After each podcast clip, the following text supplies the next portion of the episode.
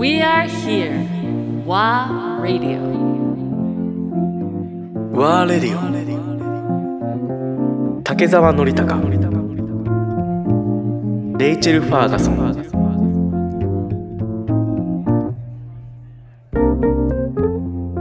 でもさ、いやなんか日本の今ねすごくいろいろ抱えてる問題で、やっぱり今、多様性を受け入れる、多様性を受け入れろっていうふうに言っているけども、なかなか普段の生活をしてると同質の人たちとすごく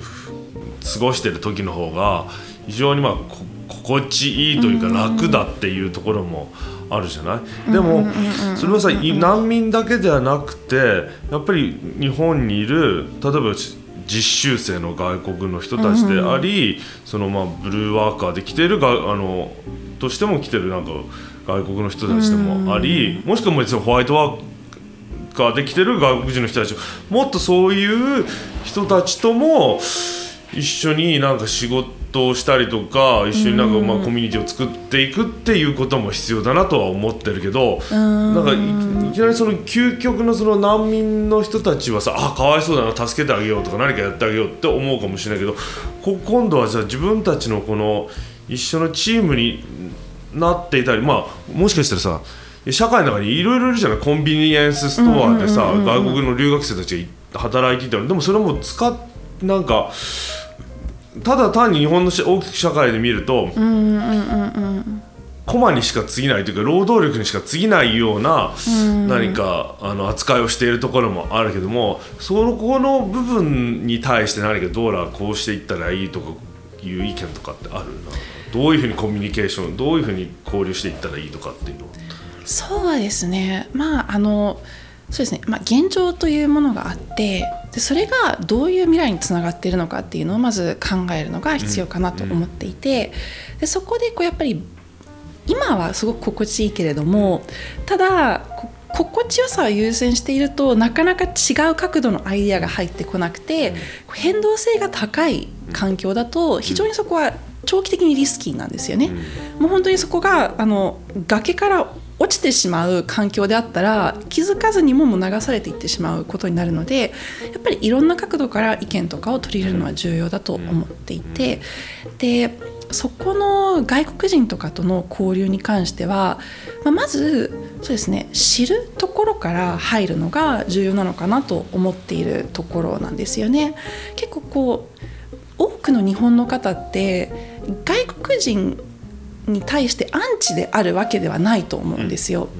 ただほとんどの方が十分知らないところからどっちとして捉えればいいのかわからないっていうのがあって、いざとなって本当の何ですかね、その難民の方とか移民の方と対面すると、普通に人間として接して、なんか、ああ面白い人たちじゃん、この人応援したいよとか、この人とならちょっと今度夕食来ないみたいな、なんかそういう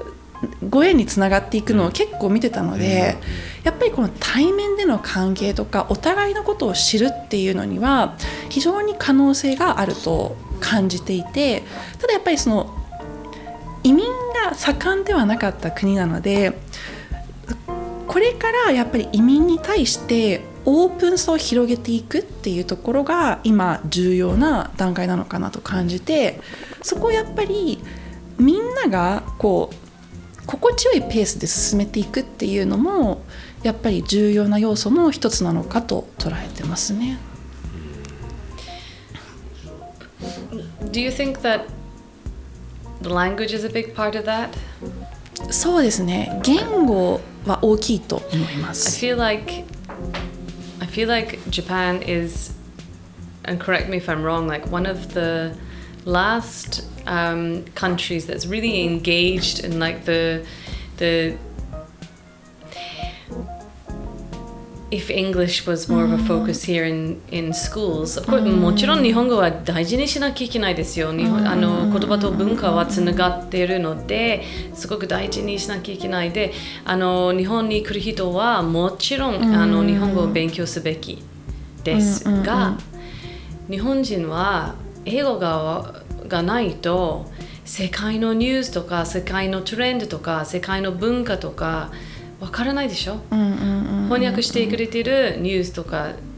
ニュースしか分からないので、言葉はみんな少しだけでも英語分かったら、最初のコミュニケーションは取れるんじゃない？ Meet in the middle。 日本語は少しなんか外国人があって、日本人は少しなんか自信がある英語があればお話はできる。例えばなんか小学校でちゃんと英語の教育があったら、韓国のように韓国人はみんな英語ができるんじゃない？ほとんどね。で、フランスですごくフランス語を大事に守ってる。でもみんな英語もできるでしょ。で、そう、それはものすごく大事だと思います。日本語もう大好きだけど、英語はもちろん英語母国語だから私気をつけなきゃいけないんだけど、でもそうじゃなかっても、なんか私スペイン人だったら同じこと、みんな英語今現在使ってるでしょ。日本語だったら世界はみんな日本語使っていったら、なんかみんなは日本語を勉強すべきだと思うんだけど、レイチェルの言ってることはその通りなんだけどさ、でも一方でさ、なんかこの間ドーラとレイチェルで話をしていた時に、その英語の先生として、イギリスとかアメリカからやってきたいっていう人たちのそのウェブサイトのコメントの部分に対しての話をしてたじゃないですか、話をちょっとシェアしてほしい。それはどうして、ほらもっとなんで社会、その日本にやってくる英語の先生とかでやってくる外国の人たちがどうしてもっとその表面的なものだけ見て日本のことを批判して、なんでもっと社会の中に入っていかないの、日本人ともっと接しないのっていう話。それはコミュニケーションの問題だと思います。それはコミュニケーションの問題で、日本語を理解しようとしない人たちがすごく多いからだっていうことでの話をしてなかったっけ。そうね、そうね、その背景ちょっと説明してくれない？なんか多分ドラの方からなんかコメントを見て、たくさんの日本に住んでる外国人は文句とか不満多い人っている。で、長く日本に住んで日本人と結婚して、日本語も、完璧じゃないんだけど、なんか頑張って勉強した私は、その文句を聞いてやだ嫌だけど、私も不満とか文句があります。で、よくノリと話して、ノリは私の社会の文句を聞いて、彼がものすごく落ち込んで怒って、すごく固まって、彼は日本の歴史、日本の社会全部自分だけが責任持ってるんだから全部彼のせいだから。そう、それはね、ちょっと説明するとレイチェルが妊娠をしていた時に電車に乗って、お腹が大きい時に電車に乗って、そして席を譲ってもらえなかったっていうことを聞いた時とかには、もう僕はね、国辱のような感じがして、日本本当に腹が立ったとか煮えくりを返るように、もうなんてっていう思いがあったりとか、日本の社会はこういうところがおかしい、日本の政治はなんてこうおかしいんだってレイチェルに批判されると、すごくまたねなんかね、国辱のように感じるわけ、で、それってなんでなんだろうっていうふうに自分の中でまだ納得がいかない。我々日本人 の文化じゃない？なんか、あなた日本人みんなつながってる、なんか文化はものすごく強いだから、それ我々日本人の、ステータスをノリはなんか持ってるんじゃないかな、わからないけどか、ただうちの家族は日本に住んでるから申し訳ないの気持ちは入ってるでしょ、ノリは。でも社会人の一つのお仕事は社会について文句することだと私は思っている。社会の問題は見えないとダメ。話さないとダメだと思います、うん、で私は23歳から日本に住んでいて、うん、社会人は日本でなりました。イギリスで卒業してからバイトだけやって、うん、ちょっとトラブルしてから日本に来ました。だから税金払ってるちゃんとの日本だけですよ。家族作ったのは日本だけ、子育てするのしたのは日本だけ、結婚したのはなんか日本で、だから、うんうん、この文句は外人としてじゃなくて、うん、日本の社会人として文句してる、うん、でそれはそのコメントと違うと思います、うん、そのコメントはただなんかある人は長く住んでるんだけど、うん、ある人はなんか 3,5 年住んでから帰るつもりの人、うん、で文句があっても大丈夫だと思うんだけど、うん、たくさんの人の文句は日本の文化はちゃんと理解してない人の文句、うんうんうん、例えばその中例はこの間話した時に出したけど、日本に来てから日本はできなかった時、例えばなんか安いデパートに行って、洋服のお店に行って、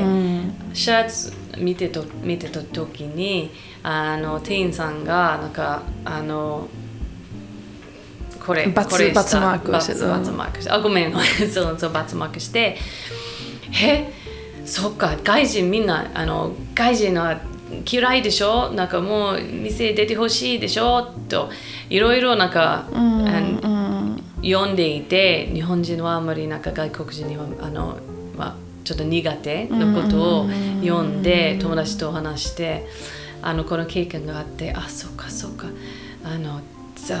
外人好きじゃないと思ったけど、ただそのお店で